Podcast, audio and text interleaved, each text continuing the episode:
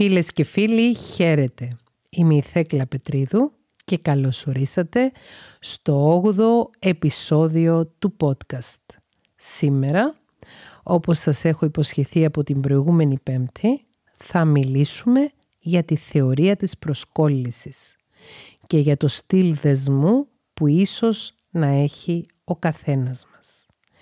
Ο τίτλος του podcast αυτού είναι «Εσύ τι στυλ δεσμού έχεις η θεωρία της προσκόλλησης και γιατί μπορεί να σε ενδιαφέρει.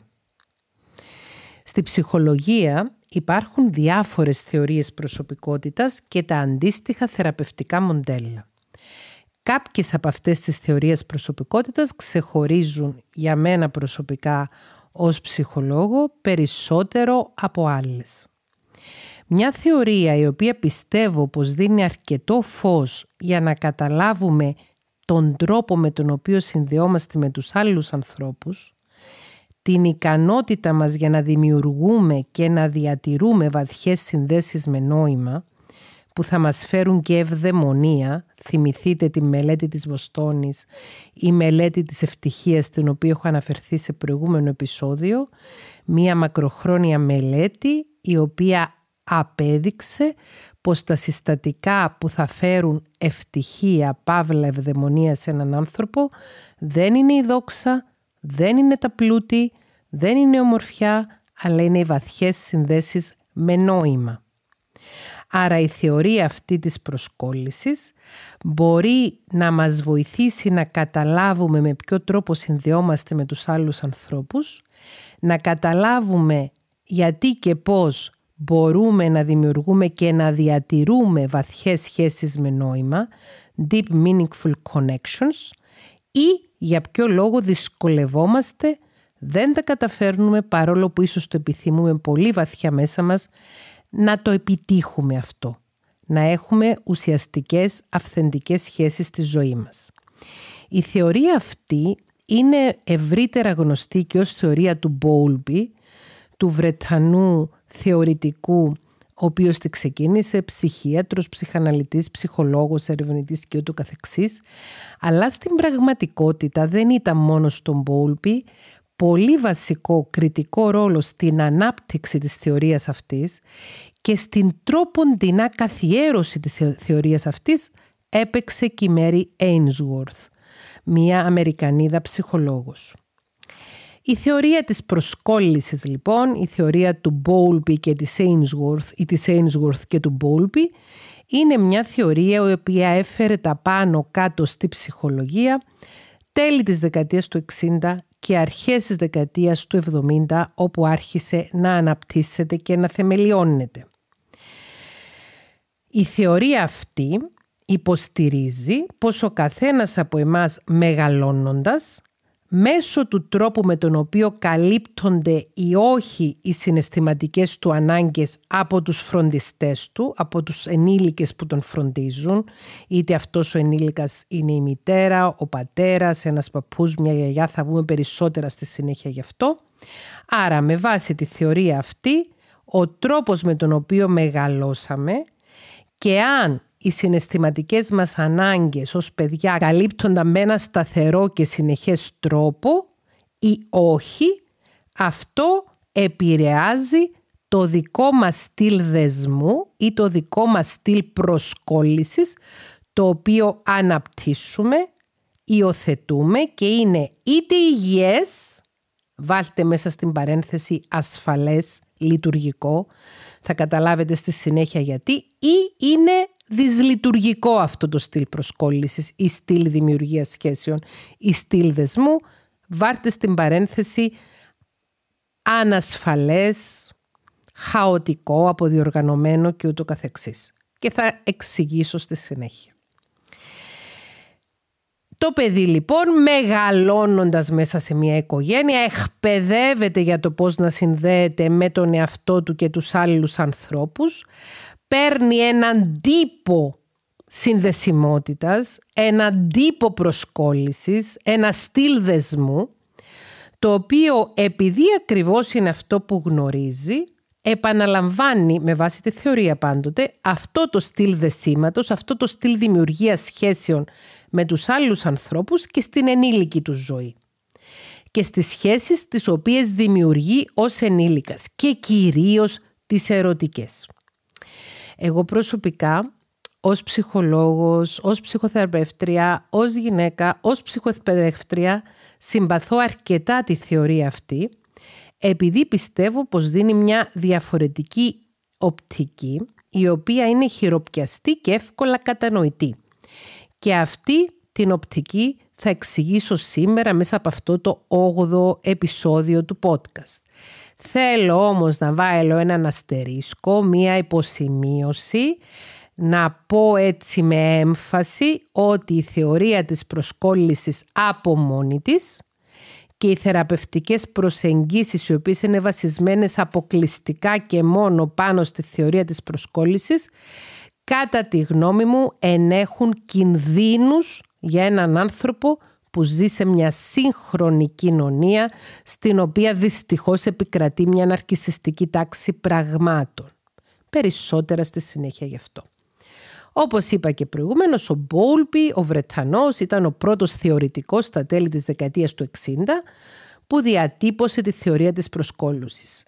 Διαβάζοντας γύρω από τη ζωή του Μπόλπι, αυτό που μου έκανε εντύπωση ήταν ότι μεγάλωσε σε μια οικογένεια αστική στην Αγγλία. Οι γονείς του ήταν άνθρωποι οι οποίοι είχαν χρήμα και θέση στην κοινωνία τη Βρετανική και μεγάλωσε με νταντάδες. Πολύ σπάνια έβλεπε τον πατέρα του, πολύ περιορισμένα έβλεπε τη μητέρα του και ο ίδιος βασιζόμενος πάνω στις δικές του προσωπικές εμπειρίες, βασιζόμενος πάνω στο γεγονός ότι μεγάλωσε σε ένα σπίτι στο οποίο υπήρχαν χρήματα, υπήρχαν υλικά αγαθά, υπήρχαν παροχές, αλλά δεν υπήρχε συναισθηματική φροντίδα και σύνδεση από τους γονείς. Και σε ένα σπίτι στο οποίο ήταν λέει τυχερός μέχρι τα τέσσερα του χρόνια να έχει μια πολύ καλή νταντά η οποία κατά τη γνώμη του έπαιξε ένα ρόλο παρόμοιο με τον τρόπο που θα έπαιζε η μητέρα του ή ο πατέρας του αν ήταν παρόντες στη ζωή του συναισθηματικά και σωματικά ε, και γι' αυτό μιλάμε για φροντιστές και δεν μιλάμε για γονείς των παιδιών, των βρεφών, των νηπίων, των παιδιών στη προσχολική και σχολική ηλικία. Παρ' όλα αυτά, παρόλο που είχε αυτή την καλή νταντά, αυτή η καλή νταντά απολύθηκε και μετά ήρθε μια άλλη νταντά η οποία ήταν πολύ διαφορετική από την προηγούμενη και μετά ο ίδιος ως ψυχίατρος, ως ψυχαναλυτής, αυτοαναλυόμενος και παίρνοντας ως βάση και αφορμή την προσωπική του εμπειρία, διατύπωσε πρώτος τη θεωρία της προσκόλλησης, η οποία αυτό που λέει στην ουσία είναι ότι τα παιδιά χρειάζονται και συναισθηματικές παροχές από τους φροντιστές τους, όχι μόνο υλικές παροχές. Η Ainsworth, η οποία όπως είπα προηγουμένως είναι μια Αμερικανίδα ψυχολόγος, έπαιξε σημαντικό ρόλο στην εξέλιξη της θεωρίας της προσκόλλησης. Στην ουσία πήρε τη σκητάλη από τον Μπόλπι και μαζί τρόποντινά επικοινωνώντας μεταξύ τους αυτοί οι δύο θεωρητικοί και ερευνητές τη συνέχισαν.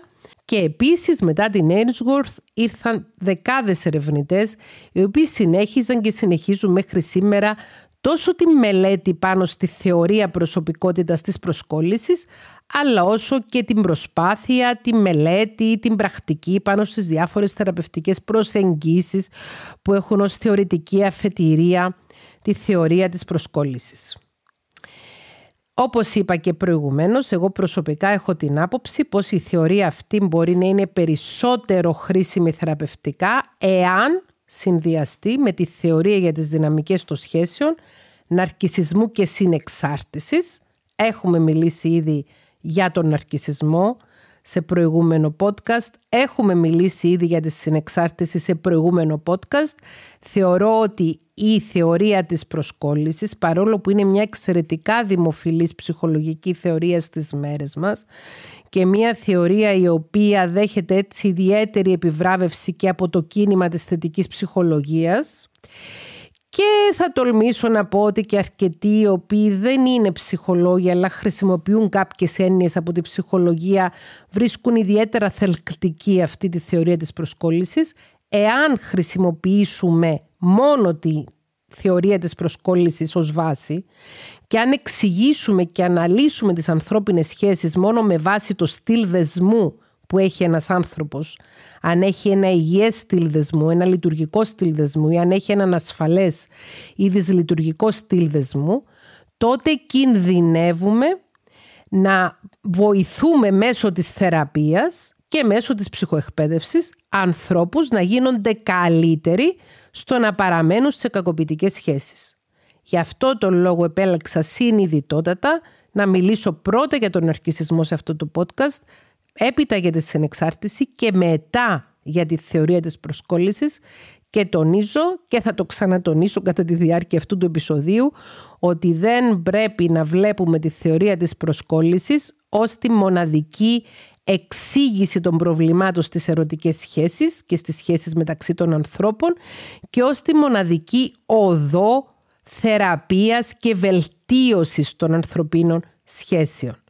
Θεωρώ ότι πρέπει στη σημερινή εποχή που ζούμε, που η συνθήκη είναι τέτοια, που πολλοί άνθρωποι στην κοινωνία μας, μεγάλο ποσοστό των ανθρώπων στις δυτικές κοινωνίες που γνωρίζω και μελετώ, λειτουργούν με ναρκισιστικό, τοξικό, κακοποιητικό, αλαζονικό, εγωκεντρικό και απάνθρωπο τρόπο, ότι πρέπει να έχουμε το μυαλό μας σε εγρήγορση, να έχουμε υπόψη μας τα χαρακτηριστικά ενός ανθρώπου ο οποίος μπορεί να είναι κακοποιητικός και να μην κοιτάμε μόνο τον τρόπο με τον οποίο συνδέεται με μας ή το αν μπορούμε εμείς να συνδεθούμε μαζί του ή όχι.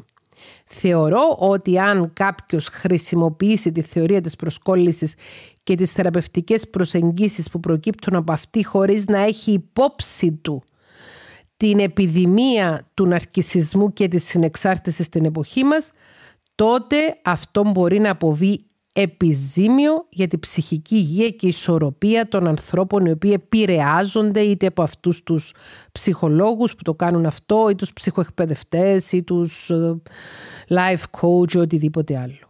Ξανατονίζω ότι πρέπει να τα έχουμε όλα υπόψη μας. Και υπάρχουν πολλές θεωρίες προσωπικότητας στη ψυχολογία, υπάρχουν πολλά θεραπευτικά μοντέλα και ένας καλός ψυχολόγος οφείλει να είναι ενημερωμένος σε σχέση με όλες τις θεωρίες προσωπικότητας, να είναι θεωρητικά ενήμερος για τις διάφορες οπτικές και τις διάφορες πτυχές που έχει το κάθε θεραπευτικό μοντέλο και να εκπαιδευτεί όχι μόνο σε ένα θεραπευτικό μοντέλο, σε δύο, σε τρία, όσα μπορεί, όσα περισσότερα μπορεί και στη συνέχεια ο κάθε ψυχολόγος να δημιουργήσει τη δική του θεραπευτική προσέγγιση η οποία να είναι ολοκληρωμένη, συγκροτημένη, να είναι βασισμένη πάνω σε εμπειρικά δεδομένα και ερευνητικά αποτελέσματα και σε κάθε περίπτωση που συναντά ένας ψυχολόγος, κάθε καινούρια περίπτωση που συναντά,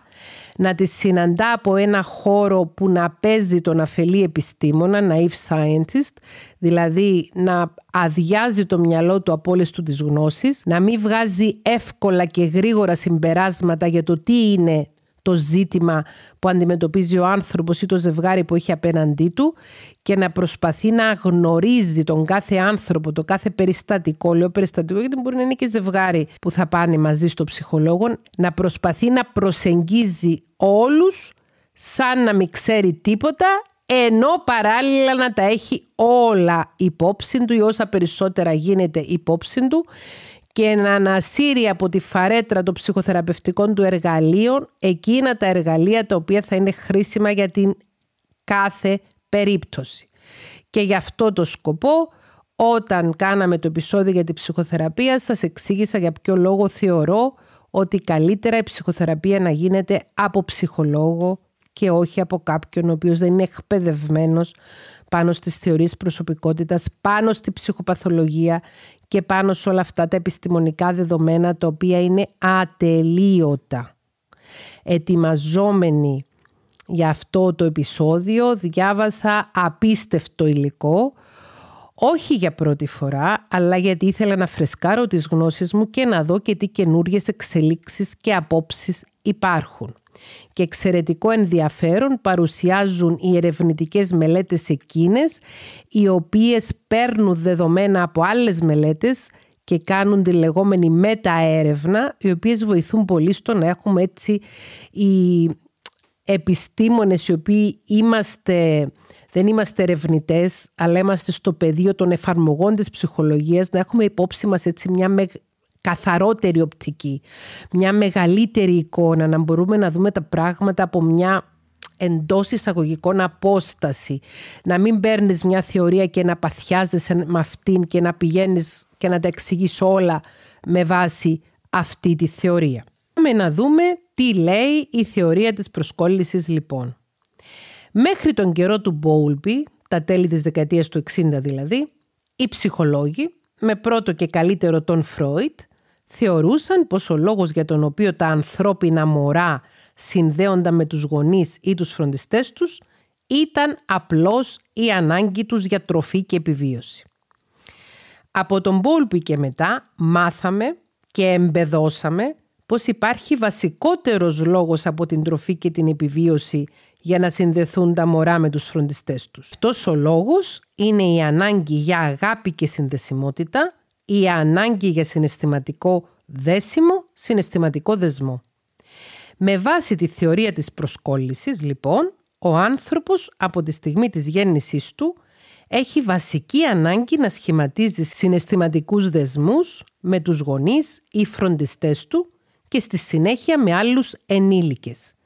Και ο τύπος και η ποιότητα εντός εισαγωγικών αυτών των συναισθηματικών δεσμών επηρεάζει επιδραστικά τον τρόπο με τον οποίο ο άνθρωπος συνδέεται ως ενήλικας με τον εαυτό του και με τους άλλους, τις διαπροσωπικές και τις ερωτικές του σχέσεις.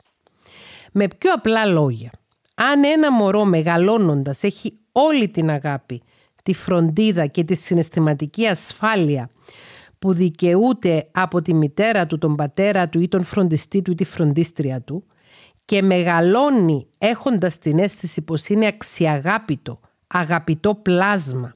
Και πώς οι συναισθηματικές του ανάγκες καλύπτονται με σταθερότητα και συνέπεια, τότε το παιδί αυτό αναπτύσσει έναν ασφαλή δεσμό με το φροντιστή του, ασφαλή δεσμό, ξαναλέω ασφαλή δεσμό, θα θέλω να θυμάστε αυτή την έκφραση ασφαλής δεσμός, γιατί είναι η βασική έκφραση η οποία αποτελεί και στόχο των θεραπευτικών προσεγγίσεων ε, οι οποίες ε, βασίζονται πάνω στη θεωρία της προσκόλλησης.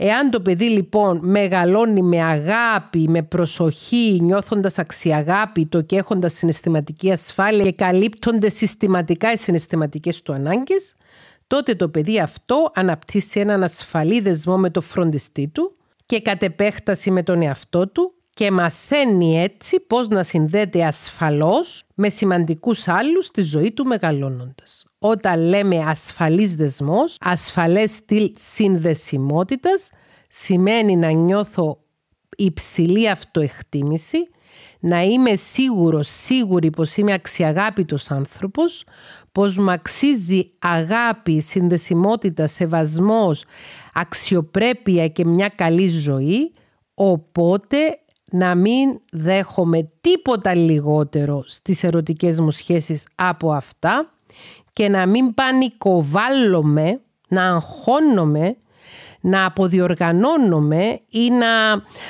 προσκολούμε υπερβολικά πάνω στο σύντροφό μου ή να έχω οποιουσδήποτε άλλους αγχώδεις ή αποφευκτικούς ή αποδιοργανωμένους τρόπους για να διαχειριστώ το ζήτημα των σχέσεων. Αυτή η τελευταία φράση που μόλις εξτόμησα θα κάνει περισσότερο νόημα αργότερα. Εάν όμως η μητέρα ή ο φροντιστής του παιδιού δεν καλύπτει επαρκώς τις συναισθηματικές ανάγκες του παιδιού όσο οφείλει, τότε μπορεί να δημιουργηθούν προβλήματα. Η αρχική θεωρητική της θεωρίας της προσκόλλησης και κυρίως ο Μπόλπι και η Ainsworth εισηγήθηκαν τρεις βασικούς τύπους δεσμού. Τον ασφαλή δεσμό, που είναι ο συναισθηματικά υγιής και ο επιδιωκόμενος, και τον ανασφαλή δεσμό, ο οποίος χωρίζεται σε δύο υποτύπους, είναι ο αγχώδης τύπος δεσμού και ο αποφευκτικός τύπος δεσμού. Ο ασφαλής δεσμός, όπως είπα και προηγουμένως, είναι ο φυσικός δεσμός, ο υγιής δεσμός που θα ήταν ιδανικό να έχουν όλα τα βρέφη με τη μητέρα ή το φροντιστή τους. Σε αυτό το σημείο θέλω να επισημάνω πως ο Μπούλμπι και οι προτεργάτες της θεωρίας της προσκόλλησης κατακρίθηκαν, ο Μπόλπι και η Ένσγουρθ δηλαδή, επειδή χρησιμοποίησαν ως μόνο παράδειγμα βασικού παροχέα φροντίδας τη μητέρα.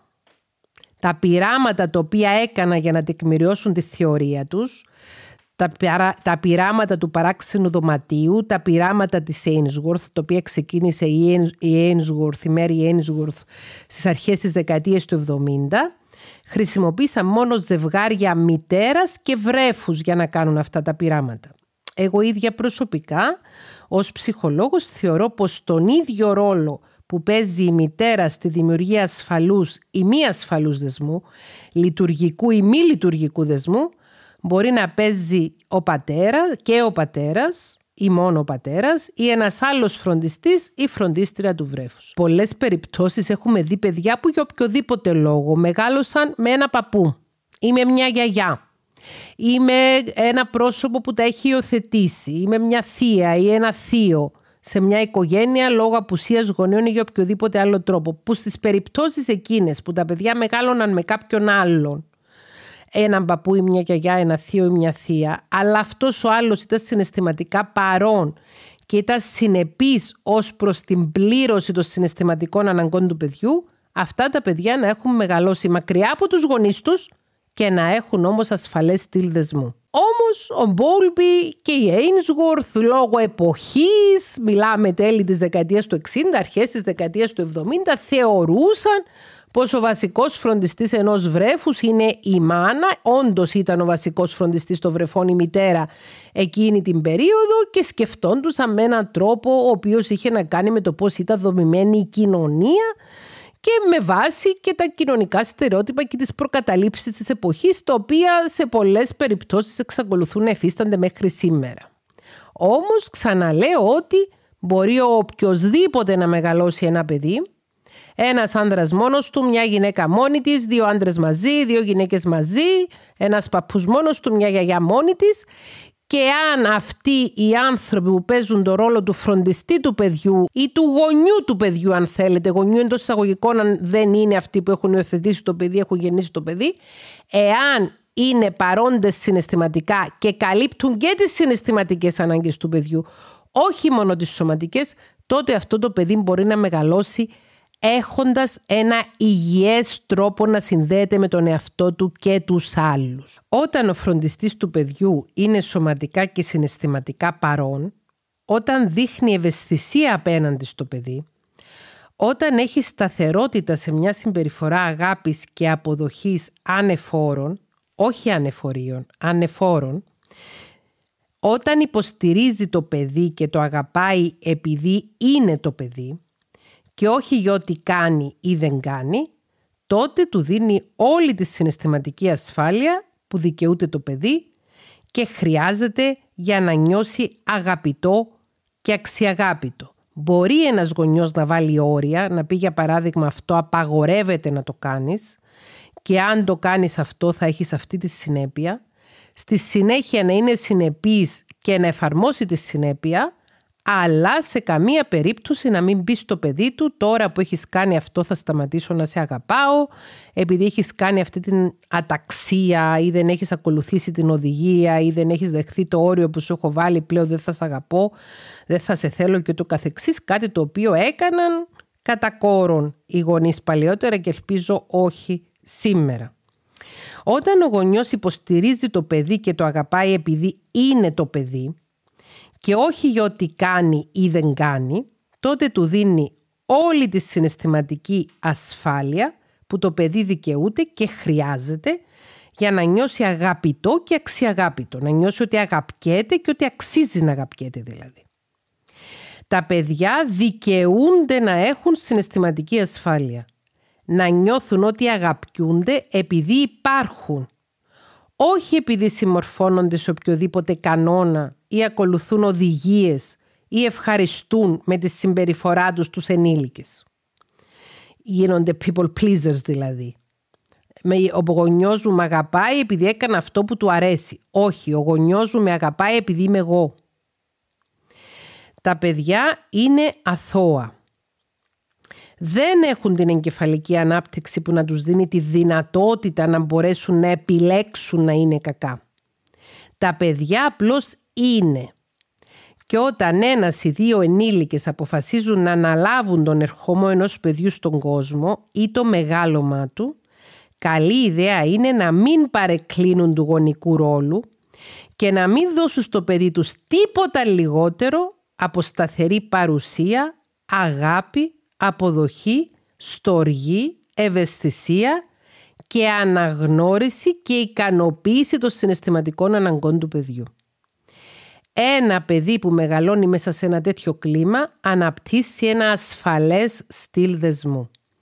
Συνδέεται δηλαδή με τους άλλους ανθρώπους από ένα χώρο συναισθηματικής ασφάλειας και αυτοεκτίμησης. Είναι βέβαιο για το γεγονός πως είναι αξιαγάπητο πλάσμα, πως αξίζει να αγαπηθεί και να αγαπήσει. Δεν φοβάται την απόρριψη ή την οποιαδήποτε διαφωνία ή σύγκρουση. Θεωρεί πως είναι φυσιολογικό κατά καιρούς να συμβαίνουν στενάχωρα περιστατικά, όπως το να λείψει για λίγο η μητέρα από το παράξενο δωμάτιο του πειράματος, θα εξηγήσω στη συνέχεια τι είναι αυτό, αλλά αυτό είναι κάτι που θα έχει τέλος. Η μητέρα θα επιστρέψει και η ζωή θα συνεχίσει ανεμπόδιστα όπως τη γνωρίζει. Εννοείται ότι στο σημείο αυτό πρέπει να αναφερθώ λίγο πιο ε, συγκεκριμένα στα πειράματα της Ainsworth που όπως είχα πει και προηγουμένως έγιναν στις αρχές της δεκαετίας του 70 και που θεμελίωσαν τροποντινά τη θεωρία της προσκόλλησης. Στα πειράματα αυτά οι μητέρες ερχόντουσαν μαζί με το βρέφος τους το οποίο ήταν ενός έτους σε ένα παράξενο δωμάτιο, ένα δωμάτιο στο οποίο δεν είχε ξαναέρθει το βρέφος, γεμάτο παιχνίδια και μετά κατόπιν εντολών του ερευνητικού προσωπικού θα έφευγαν. Ένας ξένος, μέλος της ερευνητικής ομάδας, θα έμπαινε στο δωμάτιο και μετά θα έφευγε ο ξένος και τότε η μητέρα θα επέστρεφε. Και όλα αυτά βιντεοσκοπούνταν. Η Ainsworth βασίστηκε στις αντιδράσεις των βρεφών ώστε να καταγράψει τις πρώτες τρεις κύριες κατηγορίες προσκόλλησης. Την ασφαλή, τον ασφαλή δεσμό όπως είπαμε προηγουμένως, την αγχώδη και την αποφευκτική. Τόσο η αγχώδης όσο και η αποφευκτική προσκόλληση είναι ανασφαλείς προσκολήσεις. Αργότερα, από τη μαθήτρια της Ainsworth, τη Mary Main και τη συνεργάτη της, τη Judith Solomon, το 1986, δηλαδή πάνω από 15 χρόνια μετά, προσθέθηκε και μια τέταρτη κατηγορία, η αποδιαργωνωμένη προσκόλληση. Το αποδιοργανωμένο στυλ προσκόλλησης. Η Μέιν και η Σόλομον επανεχτίμησαν τα ευρήματα από το πείραμα του παράξενου δωματίου, το οποίο ονόμαζαν διαδικασία του παράξενου δωματίου της Ainsworth και πρόσθεσαν τον τέταρτο τύπο προσκόλλησης, τον αποδιοργανωμένο. Ο αποδιοργανωμένος τύπος προσκόλλησης είναι στην πραγματικότητα ένας τύπος προσκόλλησης που έχει στοιχεία τόσο από τον αποφευκτικό τύπο προσκόλλησης όσο και τον αχώδη τύπο προσκόλλησης αλλά έχει κάποια χαρακτηριστικά όπως θα δούμε στη συνέχεια το οποία τον κάνουν τον πιο δυσλειτουργικό τρόπο προσκόλλησης. Λοιπόν, πάμε να δούμε τα αποτελέσματα των ερευνών τα οποία έδωσαν τη βάση για τη δημιουργία των τεσσάρων αυτών αρχικών τύπων προσκόλλησης. Τα βρέφη με ασφαλή προσκόλληση έκλεγαν όταν η μητέρα τους έφευγε από το δωμάτιο, αλλά ηρεμούσαν εύκολα όταν επέστρεφε. Αυτό που έχουμε πει προηγουμένως, ότι ένας άνθρωπος με ασφαλές στυλ δεσμού μπορεί να αντέξει την απόρριψη, μπορεί να αντέξει μια απογοήτευση, μπορεί να αντέξει ένα καυγά, αλλά εύκολα επανέρχεται σε συναισθηματική ισορροπία. Τα βρέφη με αγχώδη προσκόλληση επίσης έκλεγαν όταν έφευγε η μητέρα τους, αλλά δυσκολεύονταν να παρηγορηθούν και να ηρεμήσουν όταν αυτή επέστρεφε και έδειχναν και μια αμφιθυμία απέναντι στη μάνα τους. «Σε θέλω, δεν σε θέλω». Γι' αυτό πολλοί θεωρητικοί ονομάζουν τον τύπο της αγχώδους προσκόλλησης και ως αγχώδης παύλα αμφιθυμική προσκόλληση. Θέλω να κρατηθούμε σε μια απλότητα σε αυτές τις ορολογίες για να μπορέσουμε να καταλάβουμε καλύτερα πώς αυτές μπορεί να μας βοηθήσουν. Μπορεί κάποιοι από εσάς και σας ευχαριστώ γι' αυτό να γράφετε κάτω από τα βίντεο του podcast στο YouTube ότι είναι πανεπιστημιακό επίπεδο το μάθημα, δεν είναι. Είναι ένα απλό μάθημα ψυχοεκπαίδευσης που στόχο δεν έχει να μας μάθει όλους τους ορισμούς και όλες τις fancy λέξεις, τις περίεργες λέξεις, αλλά να μας δώσει στην ουσία εργαλεία για να μας βοηθήσουν να κάνουμε τη ζωή μας καλύτερη. Λοιπόν, τα βρέφη με αποφευκτική προσκόλληση, η οποία ονομάζεται και απορριπτική, Κάποιοι χρησιμοποιούν τον όρο αποφευκτική παύλα απορριπτική κάθετος απορριπτική προσκόλληση. Τα βρέφη με αποφευκτική προσκόλληση λοιπόν δεν έδειχναν καμία συμπεριφορική αντίδραση όταν η μητέρα έφευγε από το δωμάτιο παρόλο που η παλμή και η πίεση τους ανέβαιναν πράγμα που αποδείκνυε πως βίωναν υψηλό στρες. Παρόλο όμως ότι βίωναν υψηλό στρες δεν έδειχναν τίποτα. Προσποιούνταν πως ήταν αδιάφορα. Κρατήστε το αυτό τα βρέφη με αποφευκτική προσκόλληση ενοχλούνταν όταν έφευγε η μάνα τους από το δωμάτιο, ένιωθαν ανασφάλεια όταν έφευγε η μάνα τους από το δωμάτιο, αλλά έδειχναν ότι δεν τους νοιάζει. Τα βρέφη με αποδιοργανωμένο στυλ προσκόλλησης ήταν τα πιο παράξενα στο πώς συμπεριφέρονταν μετά που η μητέρα τους έφευγε. Φαινόντουσαν να είναι αποπροσανατολισμένα προσωρινώς πάγωναν όταν έφευγε η μητέρα τους από το δωμάτιο ή έδειχναν απροσδόκητα συναισθήματα εμπιστοσύνης σε αγνώστους. Δηλαδή στο αποδιοργανωμένο στυλ προσκόλλησης πάμε ένα βήμα ακόμη παραπάνω. Είπαμε στο αγχώδες το παιδί δυσκολεύεται να ερεμήσει όταν επιστρέφει η μάνα δεν είναι σίγουρα αν μπορεί να την εμπιστευτεί. Στο αποφευκτικό δεν δείχνει ότι ενοχλείται όταν φεύγει και δεν δείχνει ότι την έχει ανάγκη και χαίρεται όταν έρχεται. Στο αποδιοργανωμένο ε, λειτουργεί άλλων Είτε παγώνει, σαν να χάνει την επαφή με την πραγματικότητα, είτε δείχνει και οικειότητα ανεξήγητη με τον ξένο που βρίσκεται στο δωμάτιο. Εδώ αυτό κάνει κλικ και ταιριάζει με τις περιπτώσεις των παιδιών που έχουν κακοποιηθεί και κυρίως σεξουαλικά στην παιδική τους ηλικία, τα οποία δείχνουν εύκολα εμπιστοσύνη σε αγνώστους. Και αυτό είναι ένα σύμπτωμα του αποδιοργανωμένου στυλ προσκόλλησης που έχουν αναπτύξει λόγω της κακοποίησης. Η Ainsworth μέσα από τις μελέτες της και μέσα από την μεταέρευνα και μελέτη εκ των υστέρων των αποτελεσμάτων του πειράματος της διαδικασίας του παράξενου δωματίου, συμπέρανε ότι οι μητέρες των βρεφών με ασφαλή προσκόλληση ικανοποιούσαν τις συναισθηματικές ανάγκες των παιδιών τους. Γι' αυτό και τα παιδιά τους είχαν ασφαλή προσκόλληση, ασφαλές στυλ προσκόλλησης, ασφαλές στυλ δεσμού. Συμπέρανε επίσης πως οι μητέρες των παιδιών με αγχώδη προσκόλληση είχαν ασυνέπεια στον τρόπο που κάλυπταν τις συναισθηματικές ανάγκες των παιδιών τους. Δηλαδή μια τους έδειχναν αγάπη, μια τους έδειχναν απόσταση. Μια ήταν θερμές, μια ήταν ψυχρές. Ενώ οι μητέρες των παιδιών με αποφευκτική προσκόλληση παραμελούσαν τις συναισθηματικές ανάγκες των παιδιών τους. Αυτά είναι ε, ε, ευρήματα από το πείραμα της Ainsworth της διαδικασίας του παράξενου δωματίου. Επιπλέον, οι μητέρες των παιδιών με αποδιοργανωμένο στυλ προσκόλλησης φαίνεται πως ήταν απρόβλεπτες και φοβιστικές. Δηλαδή το παιδί δεν ήξερε τι να περιμένει από αυτή τη μάνα και ενδεχομένως να κακοποιούσαν, όχι μόνο να παραμελούσαν τα παιδιά τους.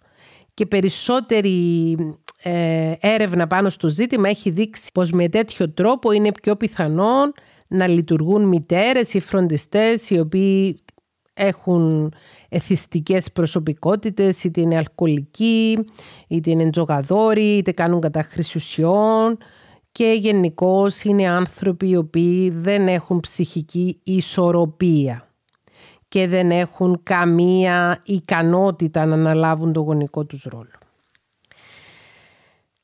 Αυτοί λοιπόν είναι οι τέσσερις βασικοί αρχικοί τύποι προσκόλλησης, ασφαλές στυλ δεσμού ή στυλ προσκόλλησης, αγχώδες στυλ δεσμού ή στυλ προσκόλλησης, αποφευκτικό στυλ δεσμού ή στυλ προσκόλλησης, αποδιοργανωμένο στυλ δεσμού ή στυλ προσκόλλησης. Στη συνέχεια, η θεωρία της προσκόλλησης αναπτύχθηκε περαιτέρω με όλο και περισσότερους υποτύπους αυτών των τεσσάρων βασικών να προστίθενται. Εμείς όμως όπως είπα και προηγουμένως θα χρησιμοποιήσουμε αυτούς τους τέσσερις για να καταλάβουμε ποιον τύπο δεσμού ίσως να έχουμε εμείς, με ποιο τρόπο συνδεόμαστε στις ερωτικές μας σχέσεις κυρίως αλλά και στις σχέσεις μας με τους άλλους ανθρώπους.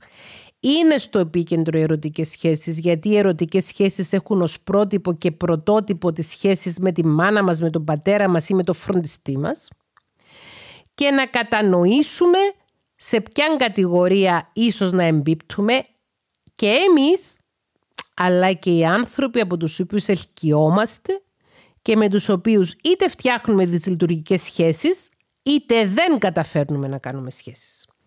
Διαβάζω εδώ πως τα στατιστικά λένε ότι στην Αμερική περίπου λέει το 60% του πληθυσμού έχει ασφαλές στυλ δεσμού. Άρα 6 στους 10, δεν ξέρω τα, τα στατιστικά στην Ελλάδα και στην Κύπρο, δεν τα γνωρίζω και αν υπάρχουν. Ίσως να υπάρχουν, αλλά για να είμαι ειλικρινής δεν το έχω μελετήσει.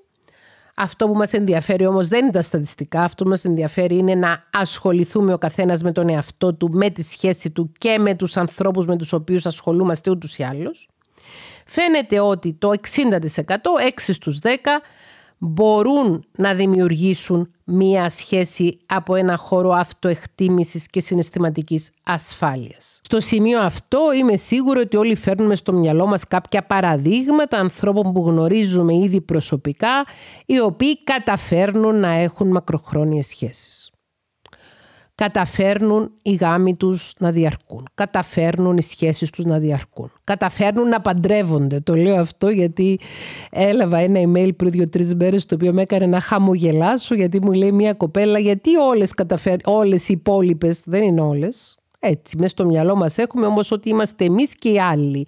Εμείς όχι και όλοι το καταφέρνουν. Γιατί όλες καταφέρνουν να παντρεύονται και εγώ δεν τα καταφέρνω. Και πολλές φορές μπορεί να τύχει να δούμε και πρόσωπα προβεβλημένα, πρόσωπα από τη showbiz επίσης να εκφράζουν τέτοια παράπονα. Να πω γιατί εγώ ξέρω εγώ να είμαι γύρω στα 40 και ακόμη να μην έχω κάνει παιδιά και να μην έχω παντρευτεί και άλλες να έχουν παντρευτεί. Θα ήθελα πάρα πολύ να τα καταφέρω.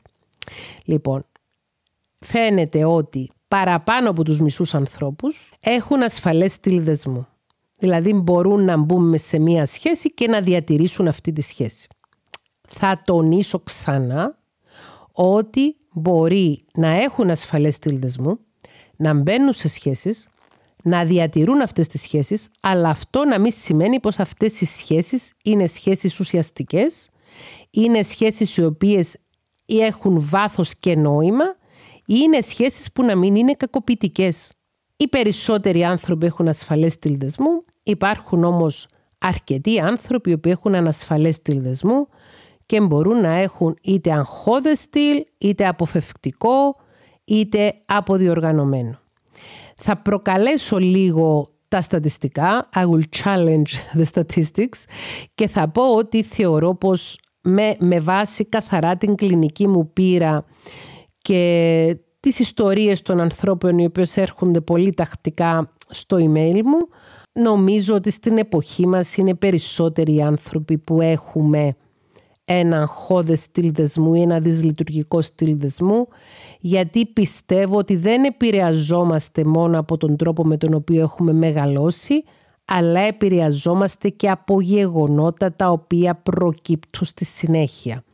Επηρεαζόμαστε και από τις πρώτες μας ερωτικές σχέσεις ή την πρώτη μας ερωτική σχέση. Επηρεαζόμαστε από απορρίψεις που έχουμε φάει. Επηρεαζόμαστε από ghosting, από εξαφάνιση δίχως εξηγήσεις. Σε αυτό το σημείο θέλω να σας πω ότι στο επόμενο podcast, στο ένα το επεισόδιο, θα μιλήσουμε για αυτή τη μάστιγα, το ghosting τον ghosting σε όλων των ειδών της σχέσης και στις ερωτικές και στις φιλικές και στις επαγγελματικές. Τι είναι τον ghosting, γιατί συμβαίνει, πώς το αντιμετωπίζουμε και πώς μπορούμε να επιβιώσουμε μετά από ένα ψυχικό τραυματισμό που προκαλεί έναν ghosting.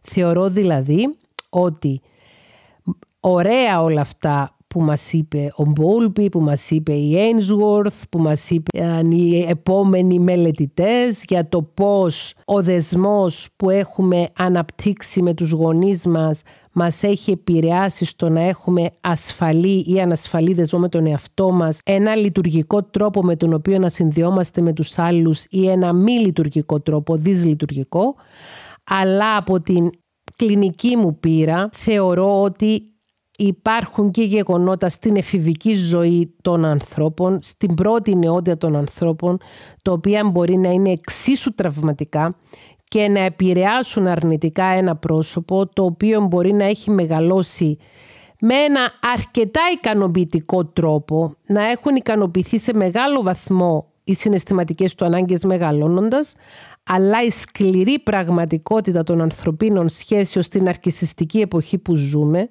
στην εποχή του εγωισμού, του εγωκεντρισμού, στην εποχή του παρτακισμού και στην εποχή που πάρα πολλοί άνθρωποι είναι απέδευτοι, είναι ανέσθητοι, δεν έχουν ενσυναίσθηση και είναι άπονοι, δεν έχουν συμπόνια για τους άλλους ανθρώπους και δεν έχουν φιλότιμο, μπορεί ένας άνθρωπος νεαρός να τραυματιστεί πολύ σοβαρά και ειδικά αν αυτό συμβεί στην ηλικία πριν από τα 26 για τα κορίτσια και πριν από τα 28 για τα αγόρια όπου σημαίνει και το τέλος της ε, ε, ψυχολογικής φάσης της εφηβείας και σηματοδοτείται και η πλήρης ανάπτυξη των πρόσθιων μετοπιών λοβών Εάν τραυματιστεί ψυχικά κάποιος από μία ερωτική απογοήτευση από έναν άνθρωπο τον οποίο εμπιστεύτηκε και μετά τον πρόδωσε, μπορεί ενώ είχε προηγουμένως ένα ασφαλέστερο στυλ δεσμού, λόγω αυτού του τραυματισμού που έγινε σε μια τόσο τρυφερή ηλικία, να αποκτήσει στη συνέχεια ένα ανασφαλές στυλ δεσμού. Σε καμιά περίπτωση δεν απορρίπτω τα ευρήματα της αρχικής έρευνας σε σχέση με το στυλ δεσμού που παρέχουν οι γονείς, οι φροντιστές στα βρέφη τους, στα παιδιά τους, στα νήπια τους, στα παιδιά τους στη σχολική, στη σχολική ηλικία, αλλά έρχομαι να προσθέσω ότι εξίσου σημαντικό ρόλο παίζουν και οι σημαντικοί άλλοι στη ζωή ενός παιδιού, η ομάδα των συνομιλίκων στην εφηβεία, οι ερωτικοί σύντροφοι και οι φίλοι που μπορεί να έχει ένας άνθρωπος μέχρι να ολοκληρωθεί η ανάπτυξη του εγκεφάλου του και να μπορούμε πλέον να μιλάμε και για μια παγιωμένη προσωπικότητα δεν θα είναι η μαμά σου ή ο φροντιστής σου να σε κρατάει από το χέρι μέχρι να γίνεις 26 αν είσαι κορίτσι και μέχρι να γίνεις 28 ε, αν είσαι αγόρι. Και αν σε κρατάει από το χέρι μέχρι σε αυτή την ηλικία τότε θα έχεις άλλου είδους ανασφαλίες και σίγουρα μπορεί να έρθεις σε επαφή με την ανθρώπινη κακία μέχρι σε εκείνη τη φάση. Και αν δεν πάρεις την ανάλογη ψυχοθεραπευτική βοήθεια και αν δεν έχεις τις ανάλογες ψυχοεκπαιδευτικές γνώσεις για να αναγνωρίσεις ότι έχεις τραυματιστεί ψυχικά και χρειάζεται να επουλώσεις τις πληγές σου, αυτό μπορεί να επηρεάσει το στυλ προσκόλλησης που θα έχεις στη συνέχεια. Οι άνθρωποι με ασφαλές στυλ δεσμού είναι αυτοί οι οποίοι όταν λένε θέλω να κάνω σχέση, όντως θέλουν να κάνουν σχέση, αλλά δεν τρελαίνονται, δεν πέφτουν και στα πατώματα, μπορούν να ζήσουν και μόνοι τους, νιώθουν μεγαλύτερη αυτοπεποίθηση και έχουν υψηλότερη αυτοεκτίμηση και μπορούν να μπουν μέσα σε σχέσεις χωρίς να βασανίζονται ιδιαίτερα. Δηλαδή να δυσκολεύονται τόσο πολύ με τη διαδικασία του φλερτ, του dating και της επιλογής συντρόφου. Ξαναλέω όμως ότι μπορεί ένας άνθρωπος με ασφαλές στυλ δεσμού να είναι και νάρκισσος, να είναι και κακοποιητικός. Αυτό είναι κάτι που πρέπει να μας προβληματίσει. είναι μια εξαιρετική ιδιότητα, είναι εξαιρετικά καλή ιδιότητα κάποιος να έχει ασφαλές στυλ δεσμού, να νιώθει αυτοπεποίθηση και να έχει υψηλή αυτοεκτίμηση και να είναι σίγουρος για τον εαυτό του και να μπαίνει στη διαδικασία να φλερτάρει, να δέχεται το φλερτ και να διαχειρίζεται τις ερωτικές σχέσεις με καλή διάθεση και με εμπιστοσύνη στον εαυτό του, όμως αυτό από μόνο του δεν είναι εχέγγυο για το ότι ο άνθρωπος αυτός θα είναι όντως αγαπητικός και θα είναι ένας άνθρωπος που θα συνδεθεί ουσιαστικά με τους άλλους. Μπορεί να συνδεθεί, αλλά το πόσο ουσιαστικά μπορεί να συνδεθεί έχει να κάνει με την πνευματικότητα που έχει αυτός ο άνθρωπος και την ουσιαστική καλοσύνη που έχει ή δεν έχει μέσα του. Οι άνθρωποι με ανασφαλές στυλ δεσμού έχουν ανασφάλεια όσον αφορά στην αξία τους και όσον αφορά στην ικανότητα τους να είναι αγαπητοί και αξιαγάπητοι. Ας πάρουμε τον πρώτο τύπο ανασφαλούς δεσμού, τον αχώδη τύπο δεσμού. Η αχώδη στυλ προσκόλλησης. Οι άνθρωποι με αχώδη στυλ προσκόλλησης έχουν ιδιαίτερη αγωνία και άγχος για το αν θα είναι αποδεχτοί από τους άλλους. Δεν σιγουρεύονται για τα συναισθήματα των άλλων απέναντί τους. Ακόμη και αν ο σύντροφός τους τους διαβεβαιώσει ότι είμαι ερωτευμένος μαζί σου, είμαι ερωτευμένη μαζί σου, θέλω να είμαστε μαζί, σ' αγαπώ, ακόμη και φτάσει μέχρι και την έκφραση αυτής της ε, δεσμευτικής λέξης για την εποχή μας που είναι το «σ' αγαπώ», δεν πιστεύουν ότι όντως είναι αγαπητοί και είναι αξιαγάπητοι και ζουν υπό ένα συνεχές καθεστώς φόβου και αγωνίας μην τυχόν και τους αφήσει ο άνθρωπος με τον οποίο δένονται, γνωρίζονται, μην τυχόν και τους απορρίψει. Πολύ άγχος και πολύ αγωνία όταν μπαίνουν σε διαδικασία φλερτ, σε διαδικασία dating, σε διαδικασία γνωριμίας ενός ανθρώπου. Οι άνθρωποι με αγχώδη δεσμό εύκολα μέσα στις σχέσεις τους ζηλεύουν, εύκολα αναστατώνονται από το παραμικρό και συνεχώς φοβούνται ότι μπορεί η σχέση τους να τελειώσει και ότι μπορεί ο άνθρωπος που είναι μαζί τους κάποια στιγμή να τους απορρίψει. Βλέπετε κάποια στοιχεία συνεξάρτησης σε αυτό; Εγώ θα έλεγα πως βλέπω. Γιατί ένας άνθρωπος ο οποίος έχει αγχώδες στυλ δεσμού και αγχώνεται συνεχώς μην τυχόν και ο άλλος το να απορρίψει, είναι πολύ πιο πιθανό να πέσει στην παγίδα της συνεξάρτησης και να κάνει συνεχώς τα χατήρια του άλλου, να προσπαθεί συνεχώς να τον ικανοποιεί προκειμένου να μην το χάσει. Είναι πολύ πιο εύκολο να χάσεις την μπάλα όταν είναι αγχώδες το στυλ του δεσμού σου γιατί ποτέ δεν ηρεμείς, ποτέ δεν ησυχάζει να πεις «Ουφ, ηρέμησα», «Ουφ, ησύχασα», έχω αυτή τη σχέση, είμαι καλά. Πάντοτε είσαι σε αγωνία. Οι άνθρωποι με αποφευκτικό στυλ δεσμού, ενώ επιθυμούν πάρα πολύ να συνδεθούν, θέλουν διακαώς να έχουν ερωτικές σχέσεις και ερωτικές επαφές, αποφεύγουν να συνδεθούν. Αποφεύγουν να έχουν ερωτικές σχέσεις. Αποφεύγουν να δεθούν περισσότερο. Σας θυμίζει κάτι αυτό; Σας θυμίζει όλους αυτούς τους τύπους και τις τύπισσες που κάνουν ghosting. Σας θυμίζουν αυτούς οι οποίοι δεν δίνουν επιβεβαίωση στον άνθρωπο με τον οποίο ξεκινάνε κάτι για το ότι όντως γουστάρουν. Σας θυμίζουν αυτούς που ρίχνουν τον μπαλάκι αλλού. Θυμάστε τα βρέφη στο πείραμα της Ainsworth. Τα βρέφη τα οποία ενώ αναστατώνονταν έντονα όταν η μάνα τους έφευγε από το δωμάτιο, δεν το έδειχναν και έπαιζαν τους αδιάφορους καμπόσο. Και όταν επέστρεφε πάλι έπαιζαν τους αδιάφορους. Μπορείτε να σκεφτείτε ποιοι τύποι ανθρώπων, ποιοι τύποι προσωπικότητας μπορεί να έχουν ένα αποφευκτικό στυλ δεσμού. Μήπως η παραμελητική νάρκηση; Μήπως οι άνθρωποι εκείνοι οι οποίοι δεν δείχνουν τα συναισθήματα τους, δεν εκφράζουν τον έρωτά τους, δεν εκφράζουν την συμπάθεια τους προς το άλλο πρόσωπο δεν αναλαμβάνουν καμία ευθύνη για το τι συμβαίνει μεταξύ δύο ανθρώπων και συνήθως κάνουν σεξ και μετά εξαφανίζονται και φεύγουν. Γιατί αποφεύγουν να πληγωθούν. Οι αποφευκτικοί τύποι οι τύποι με αποφευκτικό στυλ προσκόλλησης, οι τύποι με αποφευκτικό στυλ δεσμού, έχουν ακόμη περισσότερο φόβο απόρριψης από ότι έχουν αυτοί με τον απλό αγχώδη στυλ δεσμού και αποφεύγουν να συνδεθούν εντελώς προκειμένου να μην απορριφθούν και μπορεί να επιθυμούν ακόμη πιο διακαώς από εκείνους που έχουν ένα ανασφαλές αγχώδες στυλ δεσμού της σύνδεση αλλά να το παίζουν, να του δεν τους νοιάζει. Είναι αυτοί που θα σου πούν εγώ δεν έχω ανάγκη κανέναν. Εγώ ο, προτιμώ να είμαι μόνος μου και δεν θέλω φασαρίες πάνω στο κεφάλι μου. Σεξ, εγώ δεν έχω ανάγκη το σεξ ή θέλω να κάνω σεξ χωρίς συνέστημα. Εγώ είμαι εναντίον των σχέσεων. Εγώ δεν πιστεύω στις σχέσεις. Έχει ε, παρέλθει η εποχή που οι άνθρωποι έκαναν σχέσεις. Δεν βλέπω κανένα νόημα στο να κάνει σχέσεις. Ναι, θέλω να κάνω σεξ, αλλά δεν θέλω να κάνω σχέσεις. Αποφευκτική. Οι άνθρωποι που επιθυμούν διακαώς να συνδεθούν δεν το παραδέχονται ούτε στον ίδιο τους τον εαυτό και σαμποτάρουν τις όποιες γνωριμίες τους. Αυτοί οι άνθρωποι μπορεί να σε πονέσουν πολύ, πάρα πολύ.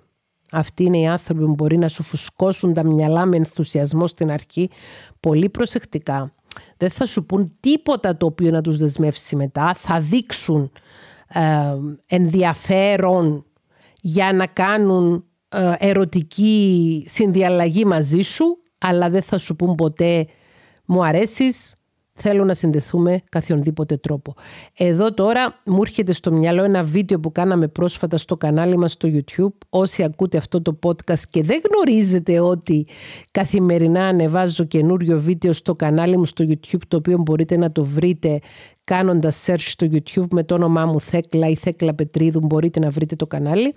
Θυμήθηκα τώρα αυτή τη στιγμή ένα πρόσφατο βίντεο που κάναμε στο οποίο προσπάθησα να δώσω μια ψυχολογική προσέγγιση στο φαινόμενο του Σταύρου Γιωργά αυτού του τύπου ο οποίος έστελνε μαζικά παρόμοια ηχητικά μηνύματα σε διάφορες γυναίκες που έλεγε με ξέχασες κλπ. κλπ. Ο τύπος εκείνος σίγουρα λειτουργούσε με ένα αποφευκτικό στυλ δεσμού έλεγε πράγματα τα οποία ήταν εύκολο να παρεξηγηθούν από την άλλη πλευρά ότι εννοούσε ότι ήθελε περισσότερη συνδεσιμότητα αλλά στην ουσία ήθελε απλώς αν τα καταφέρει να έρθει σε σεξουαλική επαφή με μια γυναίκα και μετά να εξαφανιστεί το είπε και ο ίδιος εκ των υστερών όταν βγήκε να μιλήσει. Το παραδέχτηκε δημοσίως ότι έκανε ghosting σε πολλές γυναίκες και λέει ότι είχε στείλει σε 6.000 γυναίκες μηνύματα και ότι περίπου ξέρω εγώ ένα ποσοστό έχει ανταποκριθεί, δεν ξέρουμε πώς, 600.000 έχει χάσει το λογαριασμό ο άνθρωπος.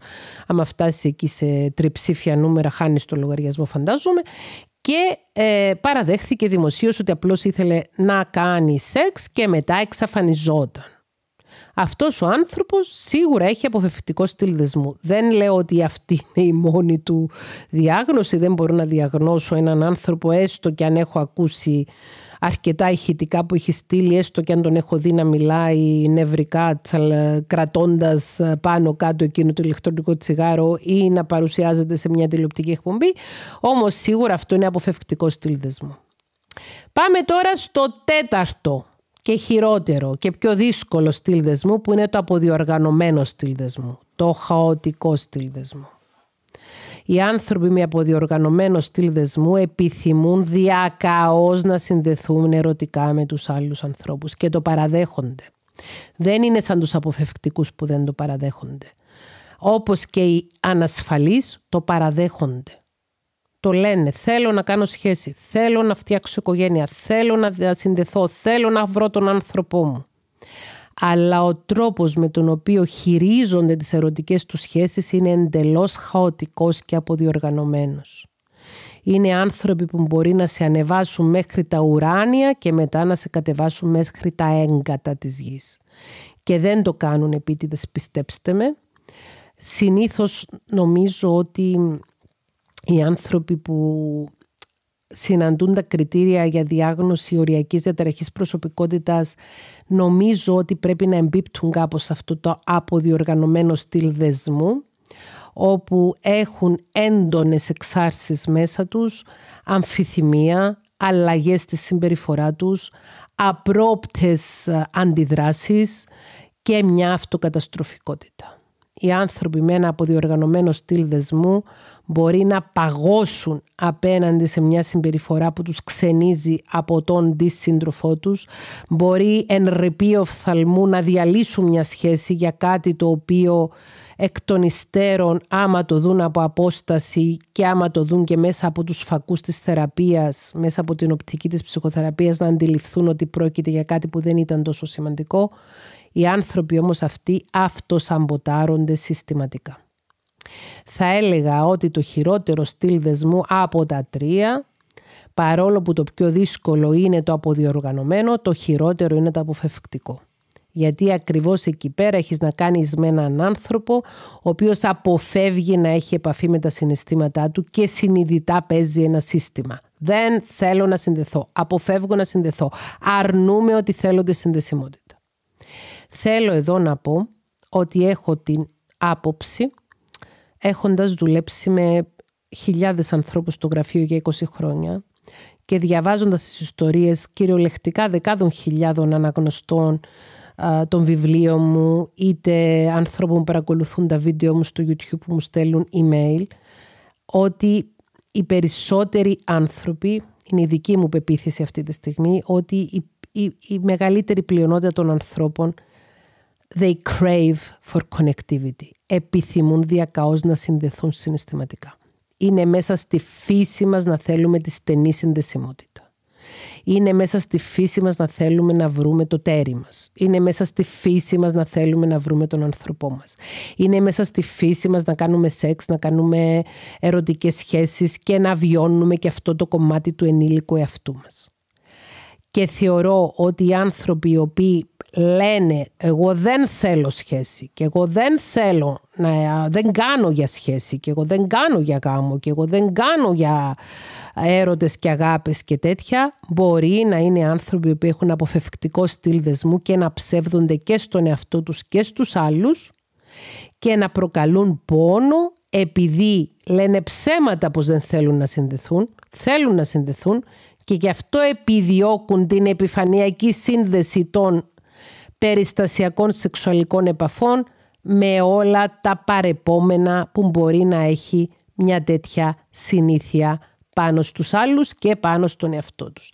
Λέγεται ότι οι άνθρωποι που μπορεί να έχουν τους περισσότερους ερωτικούς συντρόφους από τις τέσσερις αυτές κατηγορίες, τους περισσότερους ερωτικούς συντρόφους αριθμητικά στη ζωή τους, είναι οι άνθρωποι με αποφευκτικό στυλ δεσμού επειδή δεν παραδέχονται ότι θέλουν να συνδεθούν και επειδή όταν γνωρίσουν έναν άνθρωπο πολύ γλίγορα σταματάνε την περαιτέρω γνωριμία, φτάνουν δηλαδή μέχρι το σεξ και μεταφεύγουν και έτσι με αυτόν τον τρόπο επειδή το μεγαλύτερο μέρος της ζωής τους είναι μόνοι και κατά καιρούς πάνε κυνήγοι, κυνηγούν αρκετά πρόσωπα οπότε έχουν υψηλά νούμερα.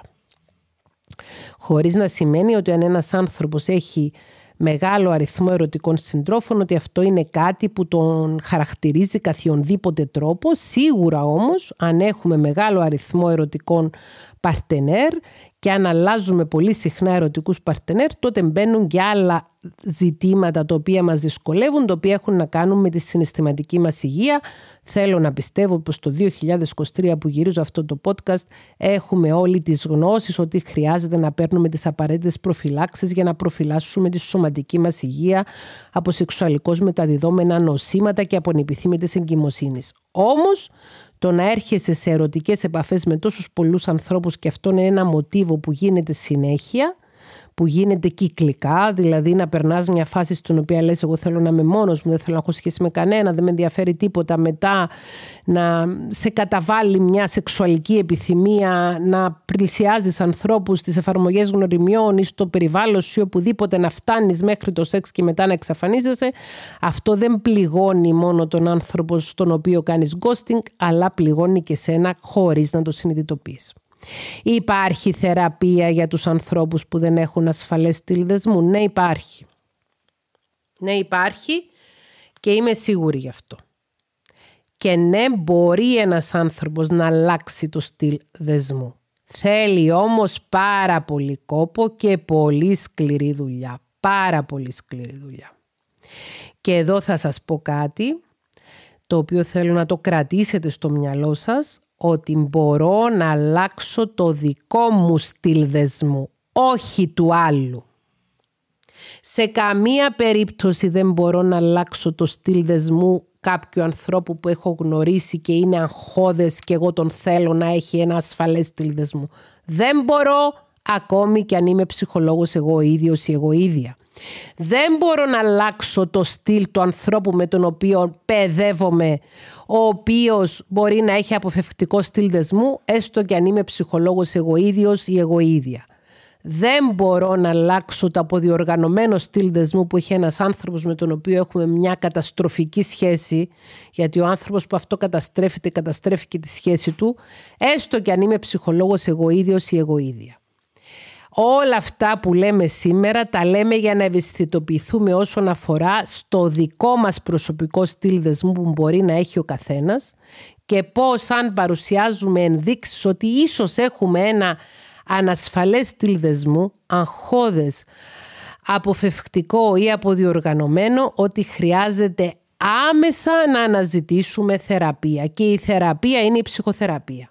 Ψυχοθεραπεία ψυχοθεραπεία, ψυχοθεραπεία, οξία ψυχοθεραπεία. Μέσα από τη ψυχοθεραπεία μπορούμε να ξεπεράσουμε τα τραύματα μας. Να τα επουλώσουμε. Θυμηθείτε το βίντεο που κάναμε για το τραύμα, το podcast που κάναμε για το τραύμα. Θυμηθείτε το επεισόδιο για το τραύμα, θυμηθείτε το επεισόδιο για τη σύνθετη διαταραχή μετατραυματικού στρες θα έλεγα ότι οι άνθρωποι με αχώδες στυλ προσκόλλησης, με αποφευκτικό στυλ προσκόλλησης και με αποδιοργανωμένο στυλ προσκόλλησης σίγουρα υποφέρουν από σύνθετη διαταραχή μετατραυματικού στρες. Γιατί και οι τρεις αυτές κατηγορίες, κάθε φορά που έχουν ένα ερέθισμα στην ερωτική του ζωή. Για παράδειγμα, ένας άνθρωπος με αχώδες στυλ δεσμού όταν προσέξει το παραμικρό πάνω στη συμπεριφορά ή στο βλέμμα ή στις κινήσεις του συντρόφου του, του της συντρόφου του, του συντρόφου της, της συντρόφου της, μπορεί να αγχωθεί και να πυροδοτήσει έτσι μία συναισθηματική αναδρομή να πάει πίσω στη φάση εκείνης στην οποία πρώτο τραυματίστηκε ίσως από ένα γονέα ο οποίος ήταν τιμωρητικός, ήταν σκληρός. Είπαμε ότι τα παιδιά τα οποία έχουν ένα αχώδες στυλ προσκόλλησης έρχονται από γονείς οι οποίοι, οι φροντιστές, οι οποίοι ήταν μια καλή, μια κακή είχαν ασυνέπεια στον τρόπο με τον οποίο κάλυπταν τις συναισθηματικές ανάγκες των παιδιών.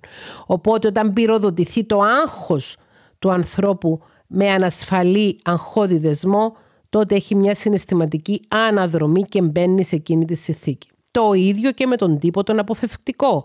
Όταν νιώσει ότι έρχεται κοντά με έναν άνθρωπο, όταν νιώσει συναισθήματα, τότε πυροδοτείται μια μνημονική αναδρομή που πάει πίσω σε μια συνθήκη η οποία τον έχει τραυματίσει. Να υπενθυμίσω εδώ ότι η Ένσγορθ είχε παρατηρήσει ότι οι μητέρες των παιδιών με αποφευκτικό ή απορριπτικό στυλ δεσμού ήταν μητέρες που παραμελούσαν τα παιδιά τους και η συναισθηματική παραμέληση ισοδυναμεί με κακοποίηση. Και επίσης το αποδιοργανωμένο χαοτικό στυλ δεσμού μια αφορμή όπως μία φάση, μία στιγμή μιας ερωτικής σχέσης μπορεί να πυροδοτήσει το τραύμα της φοβερής κακοποίησης που έχει υποστεί το παιδί το οποίο μεγαλώνει ώστε να έχει αποδιοργανωμένο στυλ δεσμού και να του δώσει συναισθηματική αναδρομή. Ανάλογα με το βάθος και την επίδραση, την επιδραστικότητα που έχουν τα τραύματα του κάθε ανθρώπου είναι και οι συναισθηματικές αναδρομές που έχει λόγω της σύνθετης διαταραχής με τραυματικούς στρες και είναι και η συναισθηματική απορρίθμιση χαμηλότερη, υψηλότερη ή πιο μέτρια.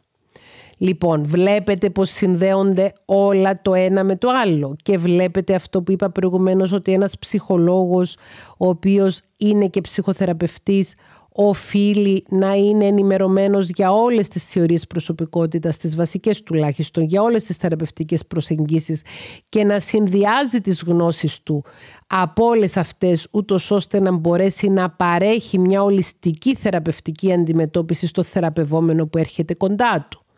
Ένας άνθρωπος με αχώδες στυλ προσκόλλησης ο οποίος θα πάει να κάνει ψυχοθεραπεία χρειάζεται και να εντοπίσει ποια είναι τα ζητήματά του, να εντοπίσει τη χαμηλή του αυτοεκτίμηση, να εντοπίσει ίσως τη διαταραχή άγχους από την οποία μπορεί επίσης να υποφέρει, ίσως να χρειαστεί να πάει να δει και ψυχίατρο παράλληλα για να δει αν έχει όντως και μια χώδη διαταραχή παράλληλα που μπορεί να έχει και να γίνει μια ολιστική αντιμετώπιση της συνθήκης αυτής, η οποία να έχει να κάνει με τη διαχείριση της σύνθετης διαταραχής μετατραυματικού στρες, με τη διαχείριση των μνημονικών αναδρομών, με τη διαχείριση του άγχους και με τη συνειδητή προσπάθεια διαμέσου της θεραπευτικής σχέσης, διαμέσου της ψυχοεκπαίδευσης και διαμέσου της προσωπικής προσπάθειας ο άνθρωπος να ανακτήσει ή να αποκτήσει για πρώτη φορά μια ασφαλή σύνδεση με τον εαυτό του, να αποκτήσει αυτοεκτίμηση και να νιώσει και να πιστέψει πως είναι αξιαγάπητος και αγαπητός. Όσον αφορά στους ανθρώπους οι οποίοι έχουν αποφευκτικό στυλ δεσμού, αυτοί οι άνθρωποι είναι πολύ δύσκολοι υποψήφοι για ψυχοθεραπεία, σε αυτή την κατηγορία βρίσκουμε συνήθως ανθρώπους με ναρκιστικό στυλ προσωπικότητας και όπως έχουμε πει και στο επεισόδιο για τον ναρκιστικό στυλ προσωπικότητας, είναι πολύ δύσκολο, αν όχι αδύνατον, να υπάρξει θεραπευτική παρέμβαση σε έναν άνθρωπο με ναρκιστικό στυλ προσωπικότητας. Στην περίπτωση όμως που το ναρκιστικό στυλ προσωπικότητας είναι καλοήθες και ο άνθρωπος θέλει πραγματικά να δουλέψει με την αποφευκτικότητα του, τότε χρειάζεται να κάνει οξία, οξία συστηματική μακροχρόνια ψυχοθεραπεία προκειμένου να βρει ένα-ένα τα τραύματα της συναισθηματικής παραμέλησης που έχει βιώσει μεγαλώνοντας, τα τραύματα από κακοποιητικές σχέσεις που είχε στο παρελθόν και να μπορέσει να καλλιεργήσει τη συναισθηματική του νοημοσύνη. Σας θυμίζω το προηγούμενο επεισόδιο. Και είναι πράγμα εξαιρετικά δύσκολο η καλλιέργεια της συναισθηματικής νοημοσύνης, ειδικά σε ανθρώπους οι οποίοι έχουν μεγαλώσει με το να αρνούνται τα συναισθήματά τους. Θα θυμίζω ξανά τα βρέφη στο παράξενο δωμάτιο της Μέρι Ainsworth, τα οποία ενώ αναστατώνονταν έντονα όταν έφευγε η μητέρα τους από το δωμάτιο, έδειχναν ότι ήταν αδιάφορα. Και οι άνθρωποι με αποδιοργανωμένο στυλ προσκόλλησης, με χαοτικό στυλ προσκόλλησης, είναι επίσης άνθρωποι που χρειάζεται να δουλέψουν πολύ σκληρά στη ψυχοθεραπεία για να μπορέσουν να αποκτήσουν ένα ασφαλές στυλ Είναι άνθρωποι οι οποίοι είναι πολύ σοβαρά κακοποιημένοι. Είναι άνθρωποι όμως οι οποίοι έχουν καλύτερες προθέσεις από τους ανθρώπους με αποφευκτικό στυλ Και είναι άνθρωποι οι οποίοι με πολύ σκληρή δουλειά και με πολύ επιμονή και υπομονή μπορούν να αλλάξουν τον τρόπο με τον οποίο συνδέονται χρειάζεται οξία θεραπεία, θεραπεία εστιασμένη πάνω στα τραύματα της παιδικής ηλικίας, στον αυτοτραυματισμό, τον ψυχικό ή και το σωματικό ίσως, στις, ε, στη εφηβική και νεανική ηλικία, να γίνει μια πολύ σοβαρή διάγνωση για το αν αυτοί οι άνθρωποι συναντούν τα κριτήρια για διάγνωση για τη διαταραχή οριακής προσωπικότητας. Σε επόμενο επεισόδιο θα μιλήσουμε για τη διαταραχή οριακής προσωπικότητας και οι άνθρωποι αυτοί χρειάζονται να δουλέψουν σκληρά, να προσπαθήσουν να είναι σταθεροί και συνεπείς στη θεραπεία τους, να αποφύγουν τη σχέση με ουσίες και άλλες εξαρτήσεις γιατί είναι άνθρωποι που εύκολα μπορεί να πέσουν σε εξαρτήσεις και σε ουσίες όχι απαραίτητος, μπορεί όμως και να δουλέψουν με πολύ έτσι προγραμματισμό και συνέπεια στο να χτίσουν για πρώτη φορά μια ασφαλή σχέση με τον εαυτό τους. Φαίνεται από τις μελέτες πως οι άνθρωποι με διάγνωση οριακής προσωπικότητας οι οποίοι οι οριακοί έχουν σαφώς ένα αποδιοργανωμένο στυλ δεσμού εάν κάνουν θεραπεία, συστηματική ψυχοθεραπεία. Ε, φαίνεται ότι μετά τα 30 καλυτερεύει η συνθήκη και μετά τα 40 μπορεί να έχουν εξαιρετικά αποτελέσματα. Αυτά για σήμερα. Αυτή είναι η θεωρία της προσκόλλησης. Αυτά είναι τα τέσσερα βασικά μοντέλα προσκόλλησης, τύπη προσκόλλησης ενός ανθρώπου, τύπη δεσμού ενός ανθρώπου, ο ασφαλής δεσμός, ο οποίος είναι ο επιδιωκόμενος, ο ανασφαλής δεσμός, ο οποίος έχει δύο υποκατηγορίες βασικές, τον αχώδη δεσμό και τον αποφευκτικό δεσμό και ο αποδιοργανωμένος δεσμός, ο οποίος έχει στοιχεία και από τους δύο προηγούμενους, αγχώδη και ε, αποφευκτικό, αλλά έρχεται αυτό το στυλ δεσμού να δέσει και με πολύ σοβαρά τραύματα της παιδικής ηλικίας ή της πρώτης νεότητας.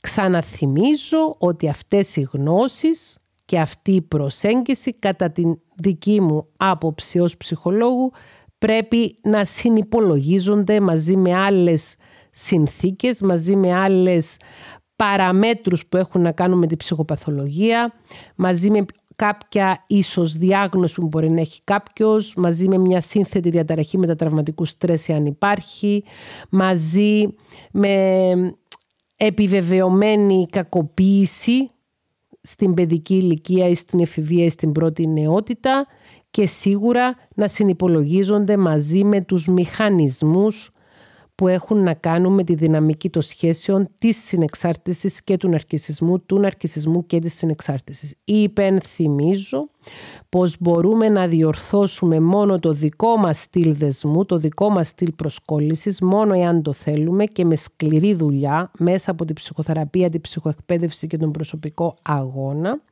Και επίσης υπενθυμίζω πως το στυλ δεσμού αν είναι ασφαλές δεν σημαίνει απαραίτητα ότι αυτός ο άνθρωπος είναι άκακος επειδή έχει τη σιγουριά που χρειάζεται για να μπορεί να δημιουργήσει και να διατηρήσει μια σχέση. Πρέπει να συνυπολογίζουμε όλους τους παράγοντες. Σας χαιρετώ. Σας προσκαλώ όσοι δεν το έχετε κάνει ήδη να επισκεφτείτε το κανάλι μου στο YouTube, να κάνετε εγγραφή, να κάνετε μια βόλτα στις 72 playlists νομίζω έχουμε φτάσει. Playlist είναι οι λίστες με θεματικές με διάφορα βίντεο και να γίνετε μέλος, εάν το θέλετε, της ψυχοεκπαιδευτικής μας κοινότητας. Σας χαιρετώ. Θα τα πούμε την επόμενη Πέμπτη. Φιλιά.